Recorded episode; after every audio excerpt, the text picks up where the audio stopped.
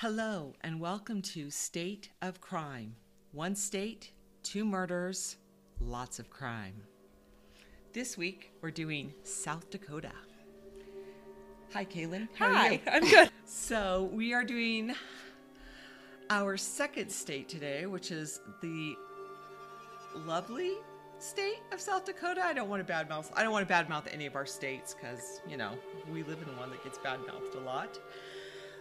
But when we started our podcast, we um, kind of made the agreement between ourselves that Kaylin would do a more modern murder and I would try to focus on a more historical one, like I did last week with the assassination of the former governor of Idaho. But Kaylin said something last week that kind of resonated with me Oh. and influenced my choice of murders for this week. So, you we were talking last week about the death penalty and people being on death row, and just remind our listeners what your feelings were about that. I just don't like that people get stuck on death row for so long mm-hmm. that if I feel like if they're going to be put on death row, kill them soon. Don't make them sit there for years and years and years. Right.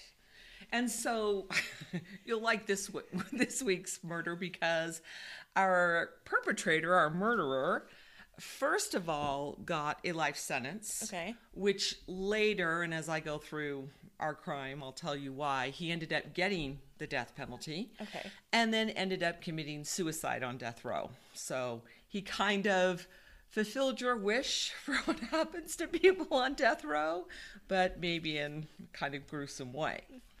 So we are going to go back to the year 1996 and look at a murder, like I said, that occurred in South Dakota, and that is the murder of Piper Potts Strela. And I hope I'm saying her last name correct. I might be mispronouncing it. And this is definitely one of those very, very tragic cases that proves the old proverb that the good die young. So, Piper was born Piper Potts down in Texas, and she was a very religious young woman. And she went to a Bible college in Oregon where she ended up meeting the man she would marry, a man named Vance. So they married, and then three years later, were living in a trailer on 40 acres in Canistota, South Dakota, which is fairly remote out, you know, in the middle of nowhere sort of a place.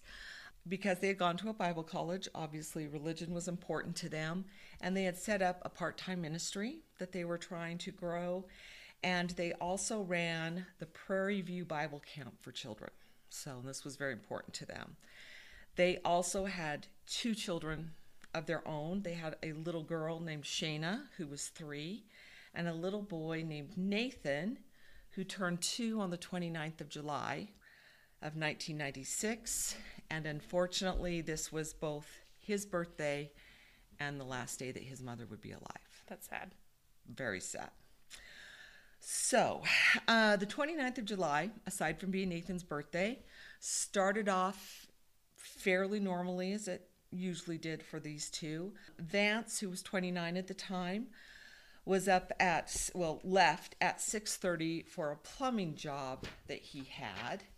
And Piper, who was 28, worked at the Southeastern Children's Center, which was 20 miles away in Sioux Falls. So she had quite a drive to work.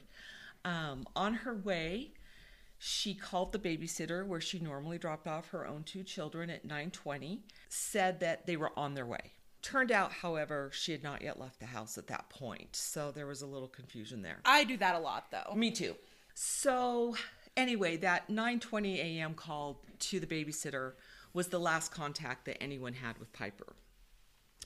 At noon, her husband called and left a message, and this is back in the good old days of, you know, the answering machine, and he left a message saying, "Honey, where are you?" because she didn't answer and I guess he wasn't sure where she was. At 3 p.m. that afternoon, her friend, Patty Sinclair, with whom she worked at the daycare, was very concerned because Piper had never shown up for work.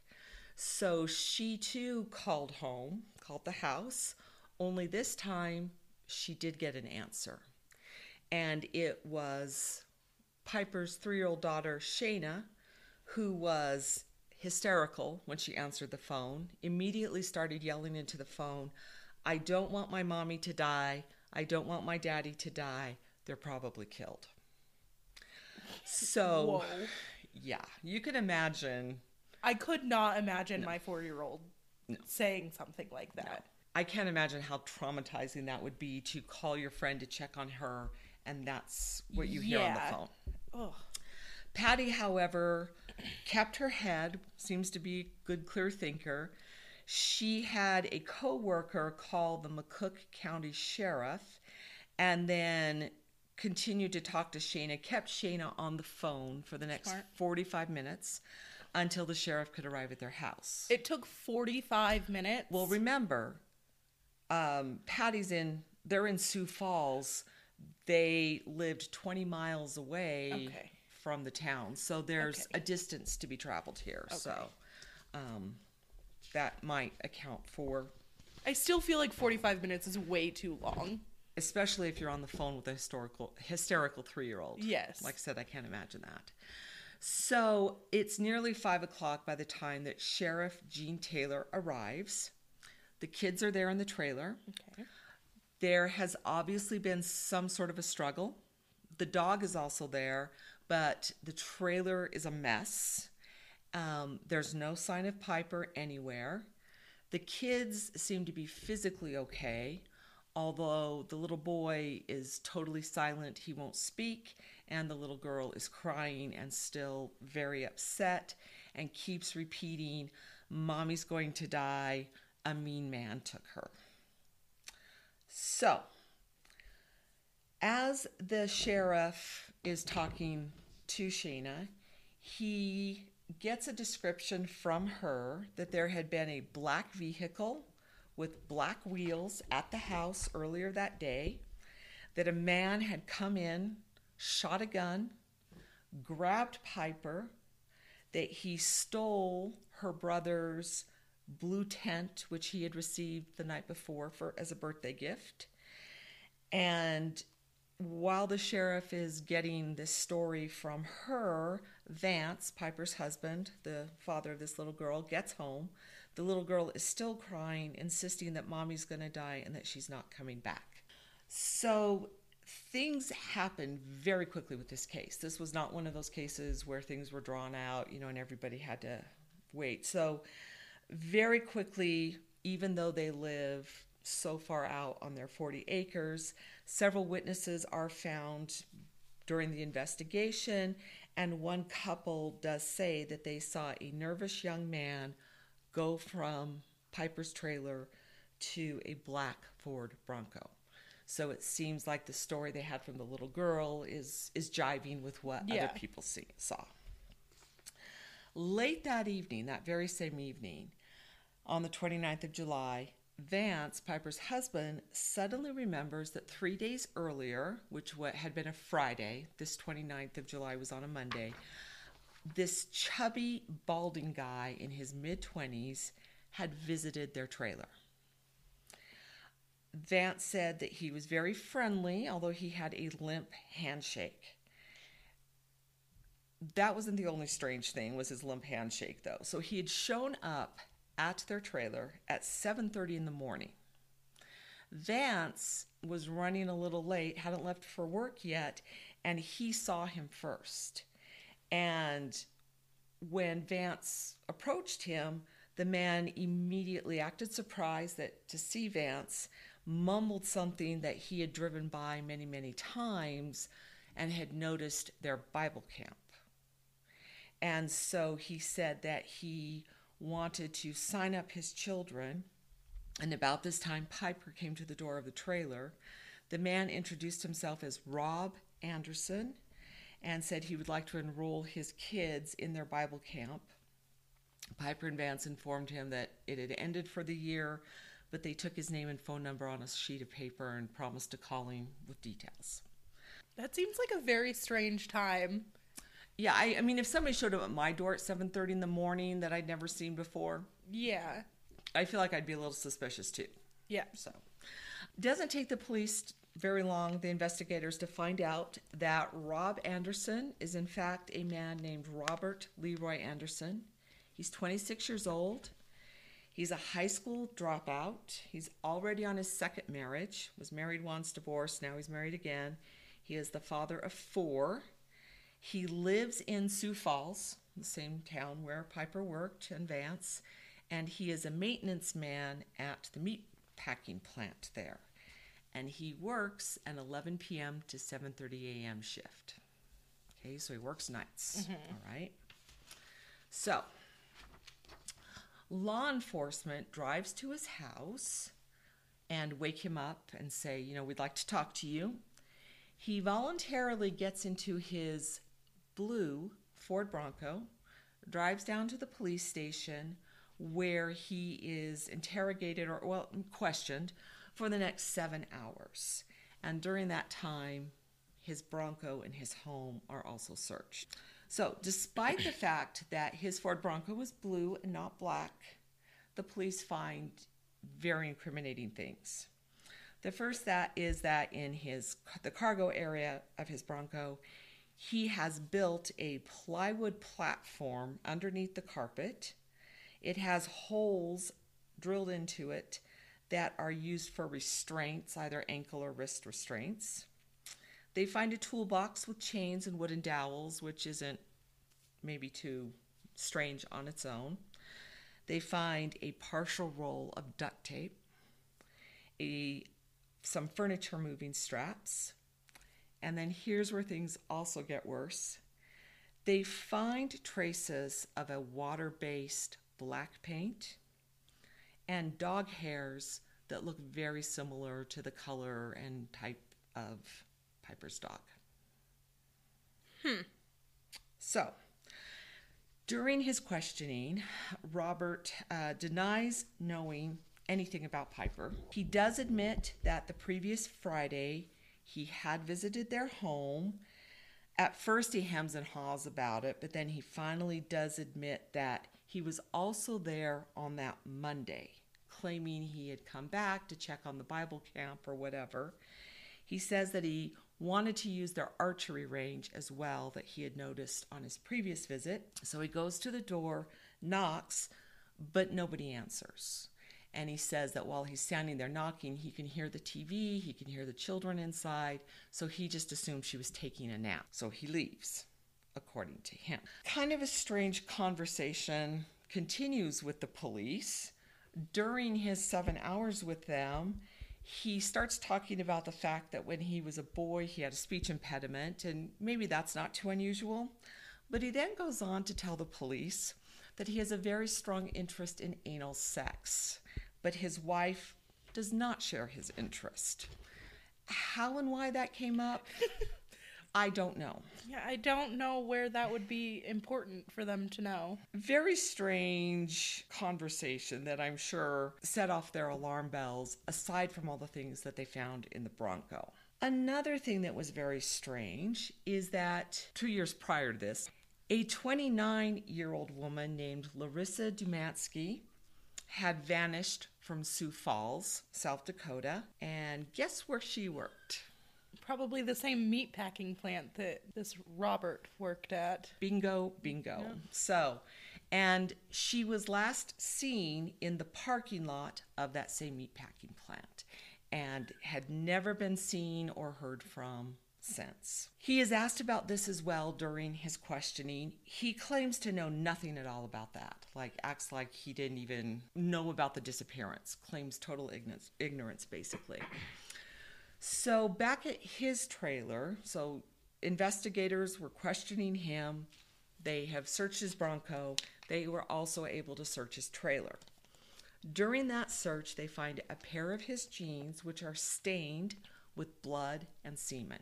They are able to test them, but the source was inconclusive, and I'm not sure why. I don't know if it's because in 1996, you know, if the DNA wasn't quite as, I don't know, you know, just quite as good as it is today, or if somehow it had been damaged, whatever.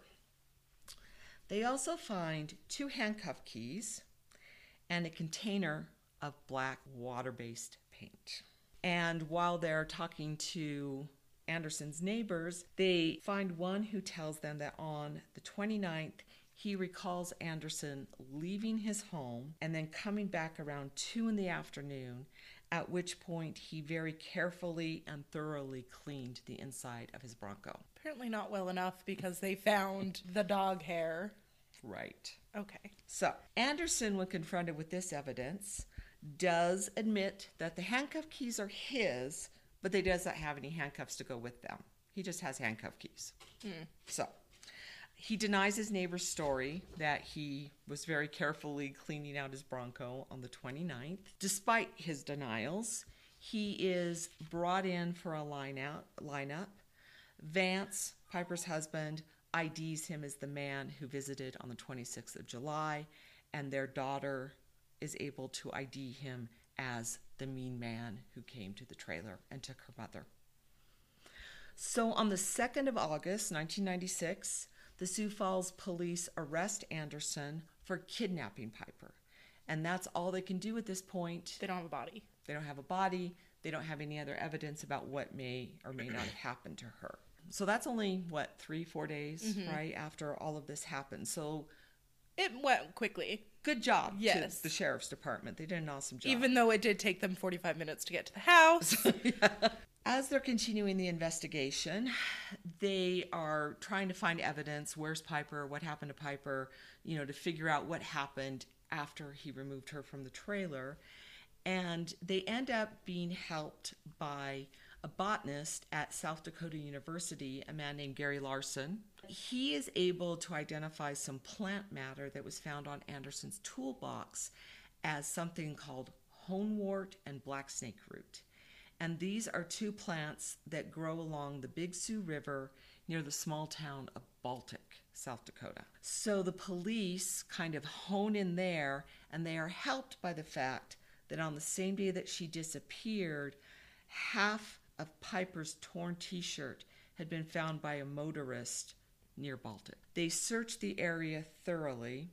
They are able to find the other half of Piper's t shirt beneath a small tree. And when they look up and investigate a little bit more closely, the branches of the tree held several lengths of wadded up duct tape with a whole bunch of human hair stuck in the adhesive. They also find a large dildo and a used candle that had been partially burnt. So they're able to take all of these things back to the lab.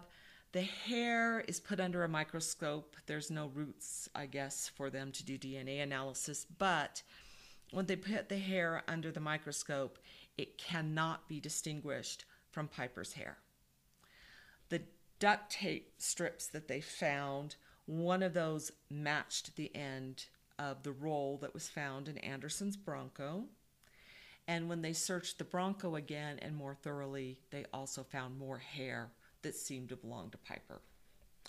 So, in addition, they had also found a folding knife in his Bronco, and when they did close analysis of that, there were bits of cloth fiber on it that matched the t shirt that Piper had been wearing the day of her disappearance. So, on the 8th of May, 1997, again, pretty quickly here, you know, just a few months later, he is found guilty of kidnapping Piper. However, they never find her body. like to this still to this day have still never to found this her body. day, Piper is we do not know where she is. However, the police, the investigators are able to piece together the events of what they believe happened on the 29th. Okay. So it's pretty obvious that he had been casing the Strela's place for some time. Yeah. So on the morning of the 29th, he drives to their trailer. He bursts in, gets into the trailer somehow.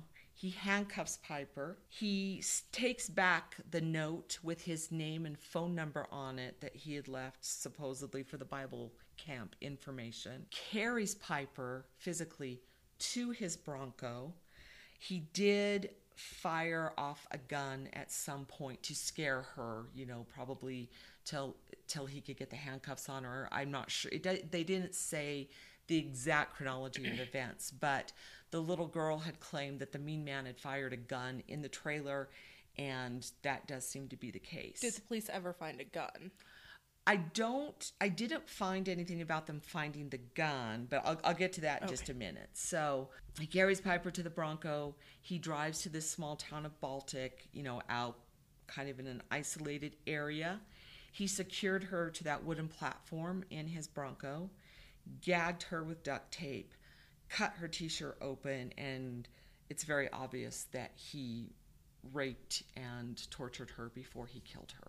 After he does this, he goes back to her trailer because in the struggle with her, he had lost his watch. And so he does admit, or somebody knows, that he goes back, gets the watch and the shell casing from when he fired the gun.